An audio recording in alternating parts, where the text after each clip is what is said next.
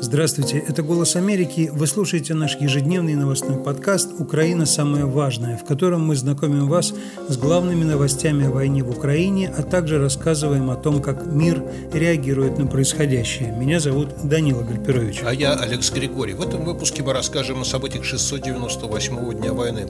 Главные новости понедельника, 22 января. Премьер Польши Дональд Туск приехал в Киев улаживать польско-украинские разногласия. Разведка Великобритании сообщает об увеличении увеличении экспорта украинской сельхозпродукции через Черное море. Парламентская ассамблея Совета Европы обсудит на этой неделе ситуацию с похищенными Россией украинскими детьми. Владимир Зеленский подписал указ об исторически населенных украинцами землях. Теперь обо всем по порядку. Начнем, как всегда, с военной сводки. По данным Генштаба Вооруженных сил Украины, за сутки российские военные нанесли 4 ракетных и 102 авиационных удара. Кроме того, было проведено 80 обстрелов из реактивных систем залпового огня, как по украинским позициям, так и по населенным пунктам. Всего были использованы 10 иранских шахедов, беспилотников, 8 из них было сбито. Авиационным ударом в основном подверглись населенные пункты вблизи фронтовой полосы. Под артиллерийским огнем также оказались более 100 населенных пунктов в 9 областях Украины. Я цитирую заявление Генштаба Украины – Вследствие российских террористических атак, к сожалению, есть погибшие и раненые среди гражданского населения. Разрушением и повреждением подверглись жилые частные многоквартирные дома, другая гражданская инфраструктура. Председатель Донецкой областной военной администрации Вадим Филашкин сообщил, что в результате обстрелов контролируемой Украины частей Донецкой области погиб 49-летний мужчина, ранение получила его 31-летняя дочь. В результате обстрелов населенных пунктов Харьковской области погиб мужчина, ранена женщина. Это информация главы областной военной администрации Олега Синегубова.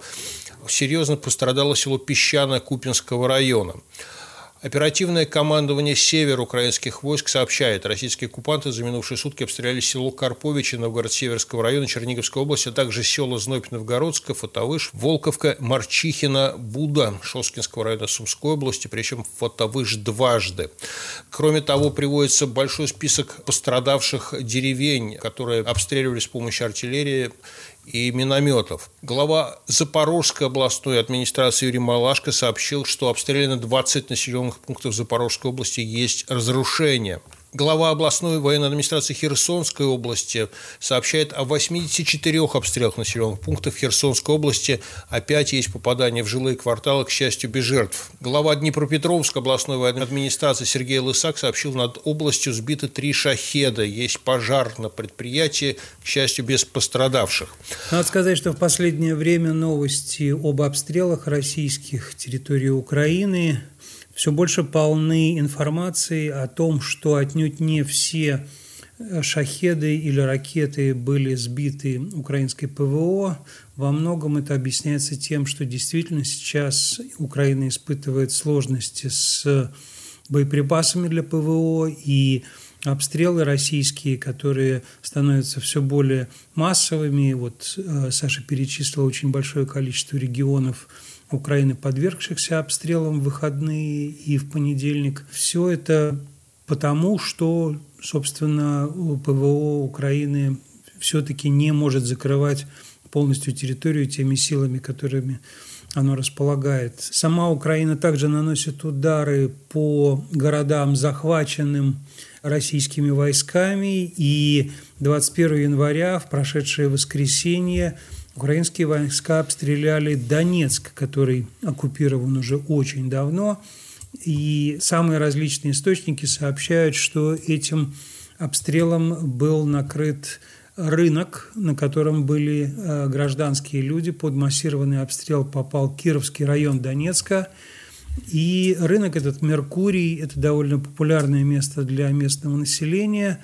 В общем, Сейчас есть данные со ссылками на пророссийскую местную администрацию о 27 людях, которые погибли, 25 получили ранения.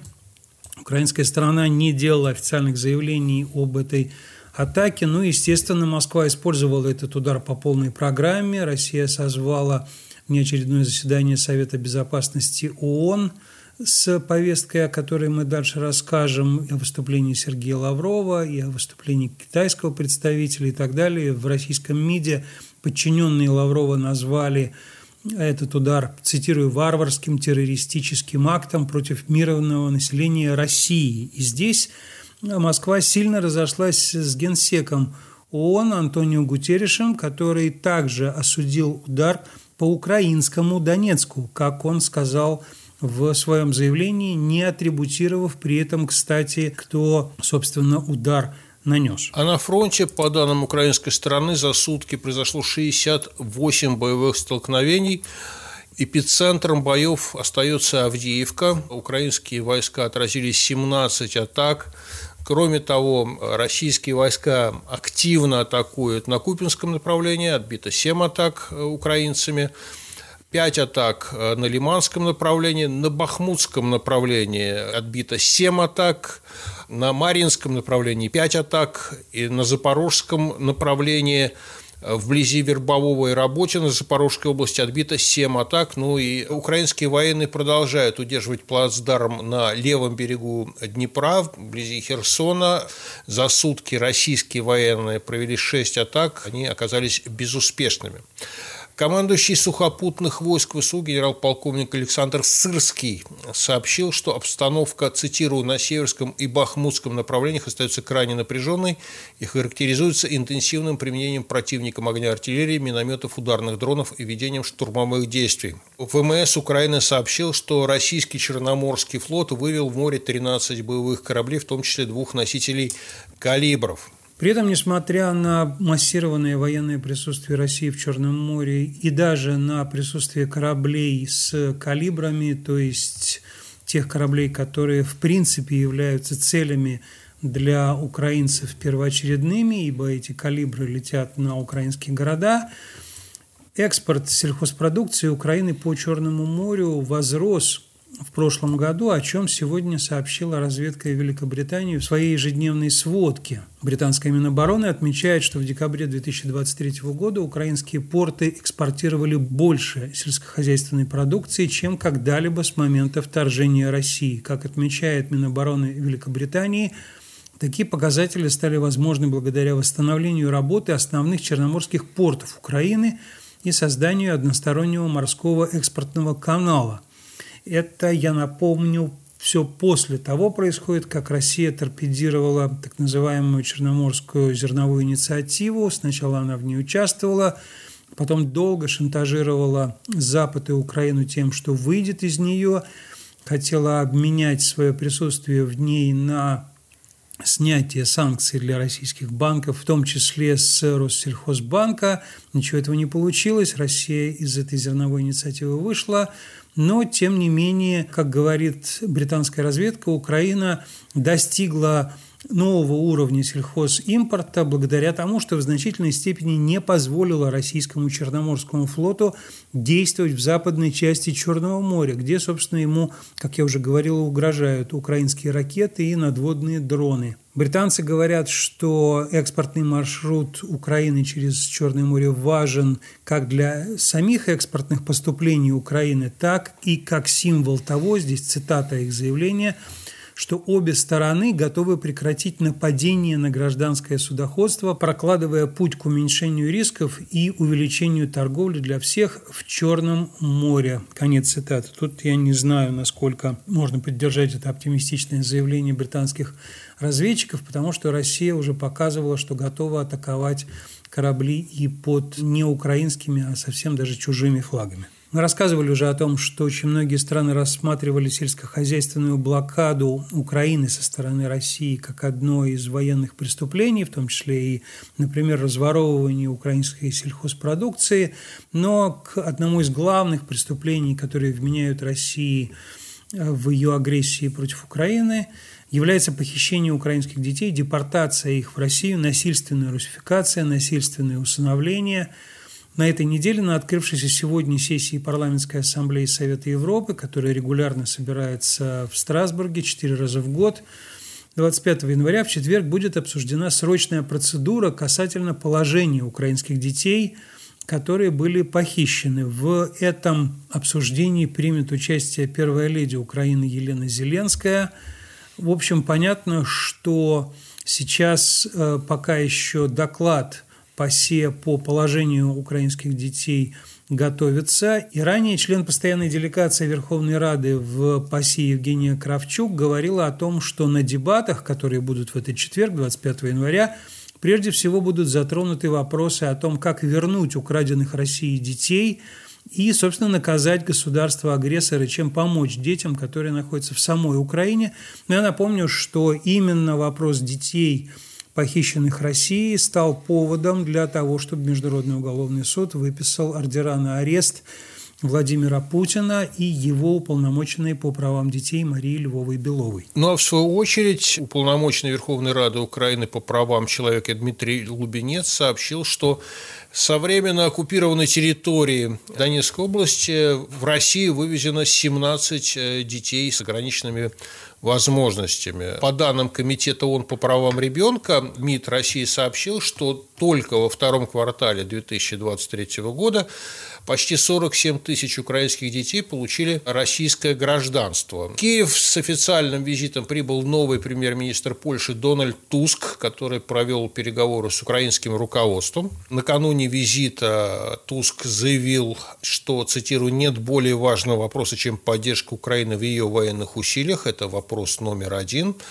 По словам президента Украины Владимира Зеленского, главными темами сотрудничества должны стать логистика, агропромышленный комплекс, совместное производство оружия, кибербезопасность, развитие образования и историко-культурные связи. Кроме того, э, на переговорах были обсуждены присоединение Польши к гарантиям безопасности Украины, которые были сформулированы государствами Большой Семерки. Надо сказать, что прошлое руководство Польши, правительство до того, как Дональд Туск стал премьером, э, довольно серьезно конфликтовало с Киевом, и оно, собственно, не препятствовало, например, тому, что польские фермеры блокировали украинскую сельхозпродукцию на границе. Польша выступала очень жестко в Евросоюзе против того, чтобы продолжать давать возможность украинским сельхозпродуктам беспрепятственно поступать в Европу и так далее. В общем, очевидно, что новый старый премьер Польши Дональд Туск сейчас будет все это устранять. Он сказал уже в интервью польскому радио, что существуют конфликты интересов, и мы об этом хорошо осведомлены, мы обсудим их так, чтобы быстрее решить их, а не сохранить или приумножить. Ну, в общем, Европа в целом намерена дальше помогать Украине очень серьезно это обсуждается сегодня на Совете ЕС, Совете Евросоюза. В повестке Совета ЕС, который продлится два дня, сегодня и завтра, Украина – это один из главных пунктов. И новый глава МИД Франции Стефан Сижурне, который уже побывал в Киеве тоже недавно, назвал Украину абсолютным приоритетом внешнеполитического курса Франции – это важно. Он повторяет свое заявление, которое сделал в самом Киеве. Он после этого еще ездил по Европе, пытаясь поднять украинскую повестку в других странах. Он сказал, что, безусловно, для Франции важна военная поддержка Украины с новыми поставками оружия. И, собственно, он сказал, что важна для Украины финансовая поддержка – этот вопрос необходимо решить, по его мнению, на предстоящем 1 февраля в неочередном Европейском саммите. Об этом саммите говорят с конца прошлого года, когда не удалось Европе согласовать 50-миллиардный пакет помощи для Украины на предстоящие несколько лет. Но вот главная страна, которая блокирует этот пакет и все время заявляет о том, что вообще не хочет давать денег Украине, это Венгрия, венгерское правительство. Это только что подтвердил в очередной раз министр иностранных дел Венгрии Петр Сиарто. Он сказал, что Венгрия не будет участвовать в финансировании поставок вооружений в Украину, а также не поддержит санкции против России в ядерной сфере. Дело в том, что сейчас ЕС начал готовить 13-й пакет санкций против России и говорят, что там могут быть санкции в ядерной сфере, связанные с поставками ядерного топлива и, соответственно, ядерным сотрудничеством. Вот Сиерта говорит, что ничего такого не поддержит Венгрия. И Сиерта считает, что предложение ЕС выделить 5 миллиардов евро в этом году на военную помощь Украине вне бюджета ЕС, собрав их с государств-членов. Э, в этом Венгрия тоже не хочет участвовать. Он сказал, что вообще на встрече министров иностранных дел Евросоюза, как он выразился, преобладал военный психоз.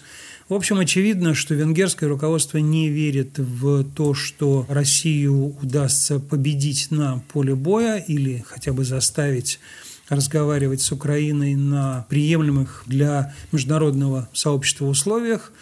Он также сказал, что политика санкций провалилась, потому что она не приблизила нас к миру. Ну и схожие позиции высказывает новый премьер-министр Словакии Роберт Фицо. В среду должна пройти его встреча с главой украинского правительства Денисом Шмыгалем, а ранее премьер Словакии заявил, что, цитирую, «должен быть какой-то компромисс, который будет очень болезненным для обеих сторон, а чего они ждут, что россияне уйдут из Крыма, Донбасса и Луганска, это нереально», сказал Фица. Он также сказал, что Украина находится под абсолютным влиянием США, это цитата, и, соответственно, сказал, что будет блокировать вступление Украины в НАТО. МИД Украины на это ответил и сказал, что ни о каком территориальном компромиссе не может быть речи. Цитирую комментарий представителя МИДа Украины Олега Николенко. «Не может быть компромисса относительно территориальной целостности ни Украины, ни Словакии, ни любой другой страны. Давайте говорить откровенно, без безопасности в Украине не будет безопасности ни в Словакии, ни в Европе в целом. Должны совместными усилиями приближать украинскую победу. Тем временем в Соединенных Штатах продолжается обсуждение предоставления помощи Украине. Точно так же остро оно продолжается, как и в Европе. И чиновники Белого дома предупредили членов Конгресса США о том, что Украина может потерпеть поражение в течение нескольких недель или месяцев, если Вашингтон не предоставит Киеву новый пакет военной помощи. Во всяком случае, об этом сообщает телеканал NBC со ссылкой на свои источники. Они сказали, что помощники президента Джо Байдена прямо заявили законодателям на закрытой встрече в прошлую среду, что если Конгресс не санкционирует дополнительную военную помощь Украине в ближайшие дни, Россия может выиграть войну в течение нескольких недель, в лучшем случае месяцев. При этом не сообщается, что они имели в виду под этим выигрышем войны. Но источники NBC сказали, что советник президента по нацбезопасности Джейк Салливан и директор национальной разведки США Аврил Хайнс сообщили законодателям, что в ближайшие недели у Украины закончатся определенные возможности в области противовоздушной обороны и артиллерии. Но вот это то, о чем я говорил, почему шахедов сбивается и ракет меньше, чем раньше. При этом Россия очень активничает в ООН. Она, как я уже сказал, созвала заседание Совета Безопасности ООН по обстрелу Донецка. Там развернулся на полную мощь Сергей Лавров, который выступил с большой речью, где назвал украинцев братьями и добрыми соседями, и сказал, что именно как положено братьям и добрым соседям, они и будут жить после реализации целей СВО. Я цитирую российского министра иностранных дел – он сказал, что Россия никогда не отказывалась от мирного пути, сохраняла готовность к переговорам. Ну, естественно, он полностью делегитимизировал в своем выступлении нынешние украинские власти. Он назвал их главарями киевского режима, сказал, что нельзя потакать их фантазиям и так далее, и так далее. В общем, очевидно совершенно, что это была такая речь страны-агрессора в Совете Безопасности, которая, собственно, чем-то напоминала выступление, например, лидеров германского рейха во время Второй мировой войны, когда они говорили, что вот мы разгромим там определенную страну, а потом народы немецкие и соответствующий другой народ будут жить мирно, будут дружить и так далее, и так далее. И, в общем, при этом еще и Лавров наехал на саму Организацию Объединенных Наций, сказав, цитирую, «печально, что секретариат ООН рискует своей репутацией, участвуя в абсолютно сюрреалистичном так называемом копенгагенском формате». Я напомню, что этим копенгагенским форматом Москва называет переговоры по формуле мира, которые действительно изначально проводились в Копенгагене в полузакрытом режиме, потом они происходили в Джидде, совсем недавно происходили в Давосе, Это формула мира Владимира Зеленского, которую Россия полностью отрицает. На том же заседании Совбеза ООН представитель Китая при ООН Джан Цзюнь сказал, что вообще нужно незамедлительно возобновлять переговоры по Украине, но тут он сразу бросил мяч в российскую корзину, заявив о том, что надо выстроить эффективную архитектуру безопасности. Мы помним, что Москва именно отсутствием такой архитектуры объясняет свою агрессию против Украины, что ее, мол, озабоченности в сфере безопасности не учли. И, собственно, очевидно совершенно, что Китай в данном случае поддерживает российскую точку зрения, например, заявляя, что, цитирую, «никакая региональная безопасность не может быть гарантирована наращиванием или даже расширением военного блока». Тут, конечно же, прямой намек на расширение НАТО. В свою очередь, заместитель постпреда США при ООН Роберт Вуд, который там тоже выступал на этом заседании Совбеза ООН, сказал, что международное сообщество должно продолжать поддерживать Украину, Устав ООН и принципы, необходимые для достижения справедливого и прочного мира. Также он сказал, что Россия, конечно же, должна уйти из Украины. Ну, а президент Украины Владимир Зеленский принял два решения. Во-первых, э, в Украине появится двойное гражданство. Сделано это для того, чтобы привлечь в Украину лиц украинского происхождения, предки которых или которые сами когда-то жили на территории Украины, сделано исключение для одной страны, гражданство которой граждане Украины не смогут сохранять. Это Россия по понятным причинам. И второй указ крайне интересный, он называется «Об исторически населенных украинцами территориях Российской Федерации». Фактически это попытка начать играть на поле российской пропаганды. Так вот, Украина должна рассмотреть и принять план действий по сохранению национальной идентичности украинцев на территории в Российской Федерации, в том числе на исторически населенных ими землях, на Кубани, Стародубщине, Северной и Восточной Слобожанщине в пределах современных Краснодарского края, Белгородской, Брянской, Воронежской, Курской, Ростовской областей Российской Федерации. Я так подозреваю, что для многих граждан России этот перечень будет неожиданным, но хотя бы вот Краснодарский край, э, эти кубанские казаки, напомню, что это потомки запорожцев, насильственно туда переселенных. Запорожцы были как раз украинцами.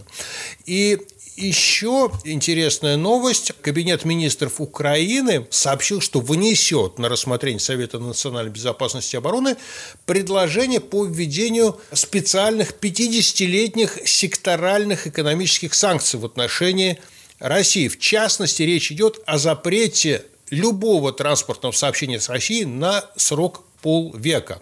То есть, например, российские автомобили не смогут въезжать на территорию Украины, российские самолеты не смогут пересекать воздушное пространство Украины, а суда под флагом Российской Федерации не смогут заходить в украинский территориальный вод и заходить на стоянку в украинские порты. Я видел уже комментарии украинских блогеров к указу Владимира Зеленского, которые говорят, что вполне возможно некоторые области Дальнего Востока и Сибири в России с еще большим основанием можно отнести к землям исторически населенным украинцами, потому что, во-первых, их массово ссылали туда, и есть даже люди, которые сохранили украинский язык в семьях, на этих территориях. Но, конечно же, это действительно, как ты, Саша, правильно сказал, фактически игра на поле российской пропаганды. Это, собственно, одна из таких мер, которыми Киев показывает, что, с одной стороны, он заинтересован в сохранении украинского наследия, украинской идентичности –